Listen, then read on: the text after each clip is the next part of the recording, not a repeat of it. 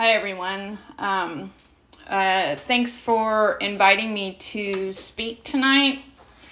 Uh, my understanding is that this is a kind of newcomer focused meeting, and then also, whenever I speak, I really try to speak to the newcomer because you never know. Um, some stats for me is uh, I am this is my 25th year in OA and my 30th year in recovery. I don't want to focus too much on the weight only because if all I got out of OA was weight loss, I would have left. I wouldn't have had any reason to stay. So, and also, sometimes I think we put too much uh, credit or focus or indication that your weight loss has somehow improved your life. Like that's not actually always true. Some people, in my experience, they spend a long time doing internal work before in program before they're ready to feel safe enough to drop the weight. So that's why um, you know, I'm kind of hesitant to use that as any sort of like marker of success. Not to mention that very early in recovery, there was someone in our fellowship in San Francisco who had lost a ton of weight and was anorexic, and no one said anything. So again, we I personally feel like we have to be careful about how we hold weight loss in this uh, program. Um, I I kind of like to start with a bit of a again with the newcomer. I am speaking about my experience and how my eating disorder has affected me, how my eating disorder manifests, and the ways that the program gave me the support and tools that I needed so that I could no longer use food to emotionally regulate um, that I actually could start to trust and use connection and people to do that. And the analogy that I like to use is if we were all at an orientation for a really good, broad art school, we all got in, like music, painting, art, dance, one big, huge school. So when you hear a presenter, like I may be, I don't know, quilter, I'm not, but you know, and you're a musician, and so you know, you're like, ah, oh, that doesn't, it doesn't make me right or wrong, and it doesn't make you right or wrong. You start to find like, like you know, you'll listen to speakers and just be like, oh, I'm resonating with that. And Anne Lamott, who's in um, program two, she calls that the Church of Me Too like, oh, me too, that happened to me too. Or, yeah, me too, I feel like that. And I love that. So I want just that kind of caveat. Um, I was a normal um, kid, uh, or a normal sized kid, uh, tomboy, absolutely into sugar. However, what kid isn't? I mean, bio- I found out later, like biologically, kids are sort of designed to want sugar because of the energy thing. And what happened for me is puberty happened. And um, I had reasons not to feel safe in the world. And all of a sudden, I felt like all the rules were changing. Like I was a tomboy. And now all of a sudden, the rooms changed to like a boy girl thing. And, you know, so and so going with someone and first kisses and all of that shit. And not only was I not ready for that. Um, but I also I had reasons to be very afraid of that. And so in one semester in junior high, I gained 60 pounds. I was like, and only in hindsight do I understand my story. And one of the assignments that I was given was to do a timeline. And uh, initially it was supposed to be about food and body image and, and everything, but because uh, OA was like my fifth program or whatever, um, I knew of other things. Um, my first program is Adult Children of Alcoholics, um, and then Al Anon, and yeah, and then OA. That's those are the big ones. I kind of visited other ones for skills, which are very useful, but those are the big ones. So um, when I did my timeline, I realized that I'm an escape artist, and I can do that alone in a room with nothing. So that was really helpful for me to do that exercise of timeline because what it did was when there were periods that I wasn't in the food, I was smart enough and knew too much to go, well, what was I doing? You know what I mean? Like, so what was it? And then it would be like, I was reading fantasy novels like one a day. I was sitting for hours in front of, you know, TV. So I was able to go like, oh, the periods that I wasn't acting out my eating disorder, I just, you know, I just did musical chairs to something else. So that really helped me see that there was a through line. Um, and then I came into program. I want to keep this short because I just want to get to other stuff. I came into program. My experience in program is that uh, I lost 10 pounds every two years, which was not fun. Okay. And in what what I understand now is that it's almost like every bite of food that I took that I was taking not for nutrition but for some sort of emotional reason it's like it was stored in my body and I couldn't release it until I had taken the pause button off those feelings and process them. And this is again a metaphor, but this is what it was like. It was like in my case, I know people who came in, lost all the weight, and then did the work. I know people who came in, did all the work, didn't lose any weight, and then it all kind of like, but mine was 10 pounds every two years, and I was really frustrated.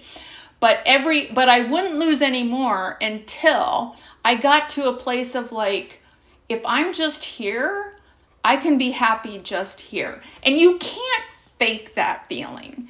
You can't like fake to yourself that you're okay if you just stay this size. I had to get to a place of self love that I could love myself without attaching a number to it. And that was that was a challenge, but it's just what happened. The other thing is is that I have a lot of causes and conditions around why I needed to carry a lot of weight. And so for me, and what you know, sometimes we call heavy hitters, which is like I had a lot of trauma and I had a lot of PTSD.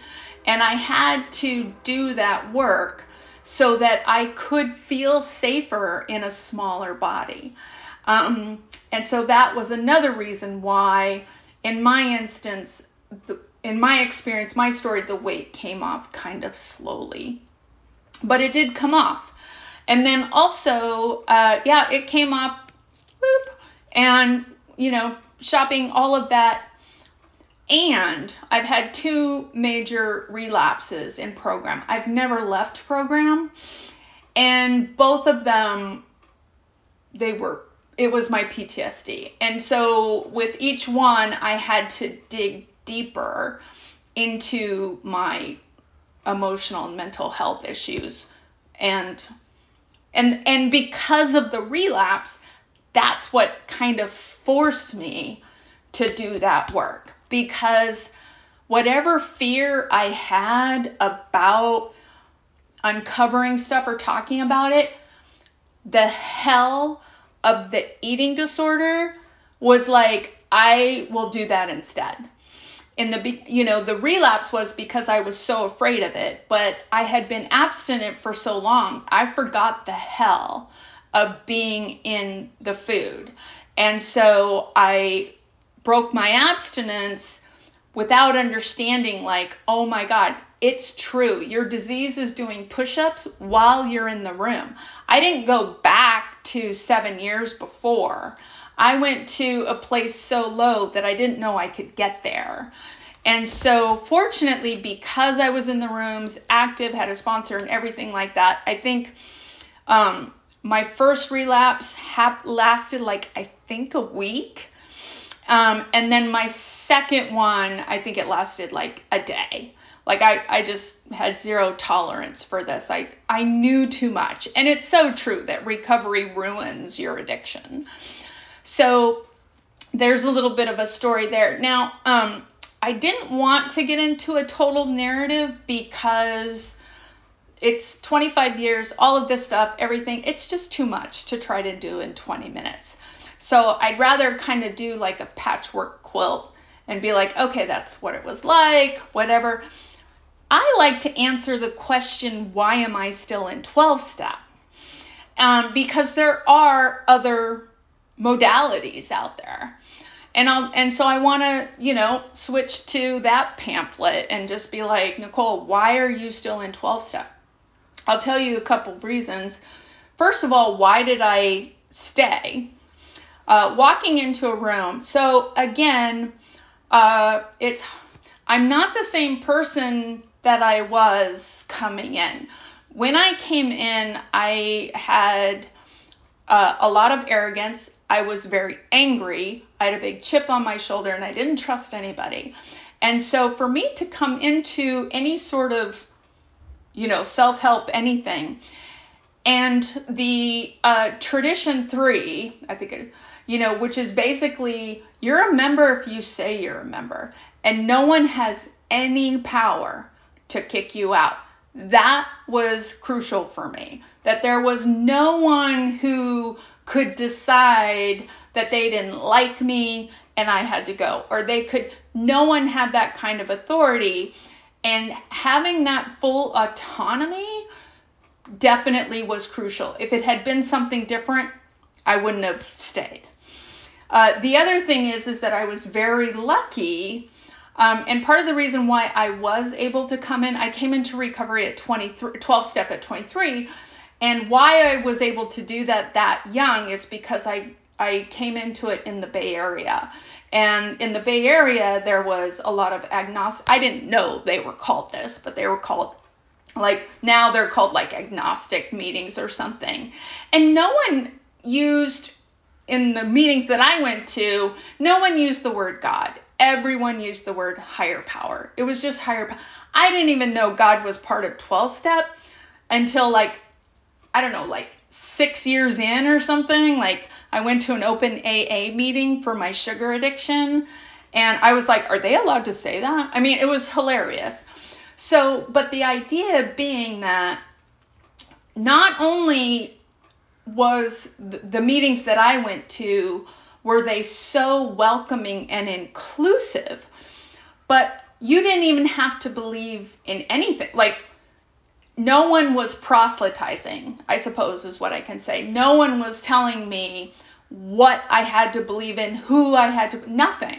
And so, again, those were two things that if it had been something different, I would not have stayed. Um, that would have definitely made me turn around and leave. So, why am I still here? Well, I'm not an idiot. I can assure you guys that. So I'm still here because it keeps working and I keep getting more out of it. And, you know, I could say that I'm here because, oh, I have an eating disorder and so I'm sort of sentenced to 12 step for the rest of my life. That's not true. That's absolutely not true. There are other modalities out there. Some people leave 12 step and they do fine. And that's great. They can do that.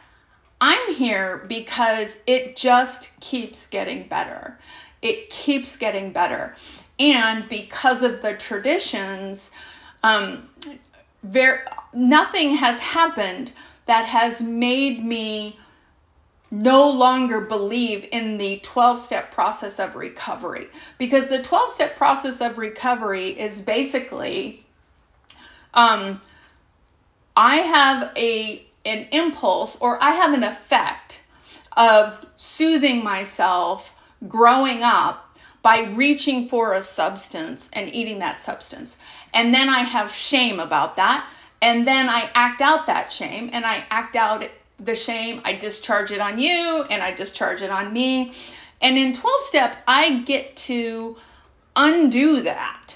And the other reason with 12 step is unlike group therapy sessions, like there are very clear tools and motivation and ways to move forward. I I love being a sponsor because it's like it's not like people say therapist. I'm like no. No. As a matter of fact, I will say right off the bat to someone I'm starting to sponsor, I am not a free therapist. So I will give you things that you need to do. This is a program of action, you know, and so you do those things, and then we meet and we talk about what you learned about yourself and what kind of connections you're making. So the other thing, I'm tracking the time. So the other thing with why I'm in 12 step, aside from there's no sort of authority to, to kick me out. No one's telling me what my spiritual beliefs are, are should be. Yet, it's a spiritual program.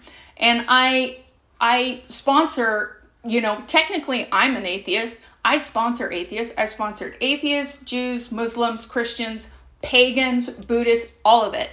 There's room for everyone. It's that you believe in something. So when I worked with my atheist sponsee, I was like, well, we know you believe in something. What do you believe in? And I was able to say to her, I believe in love. So my higher power is love. And then because of that, every day I try to practice what does love look like in this situation? So I can ask myself that question. Now, my ability to act that way is completely based on the work that I've done with the 12 steps and everything I have learned from the 12 traditions. So they say that, you know, the steps prevent us from committing suicide and the traditions prevent us from committing homicide. But the point is is that because of the traditions and my involvement in meetings, service at the meeting level, service at the intergroup level, service at the region level, I have learned how to have safe relationships and how not to run with scissors. I always make the joke like, I run with scissors and so do all my friends. Now, here's the thing I haven't become someone who doesn't want to run with scissors. I'm just like, that's a great idea. I've become someone who, you know, buys safer scissors and maybe will call someone and be like, what do you think of this? So I want to finish up because I want to stay. And I don't know what else to say other than it is absolutely true that I have a life beyond my wildest dreams.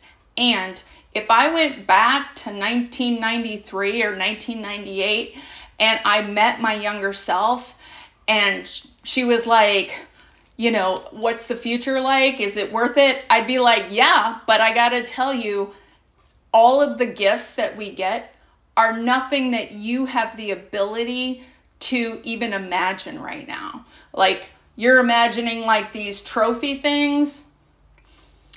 It's we are going to have a life on the inside that you can't actually imagine because you're so wounded and full of shame that it's beyond your ability to imagine. But I promise you, we will get here. So thanks for letting me share.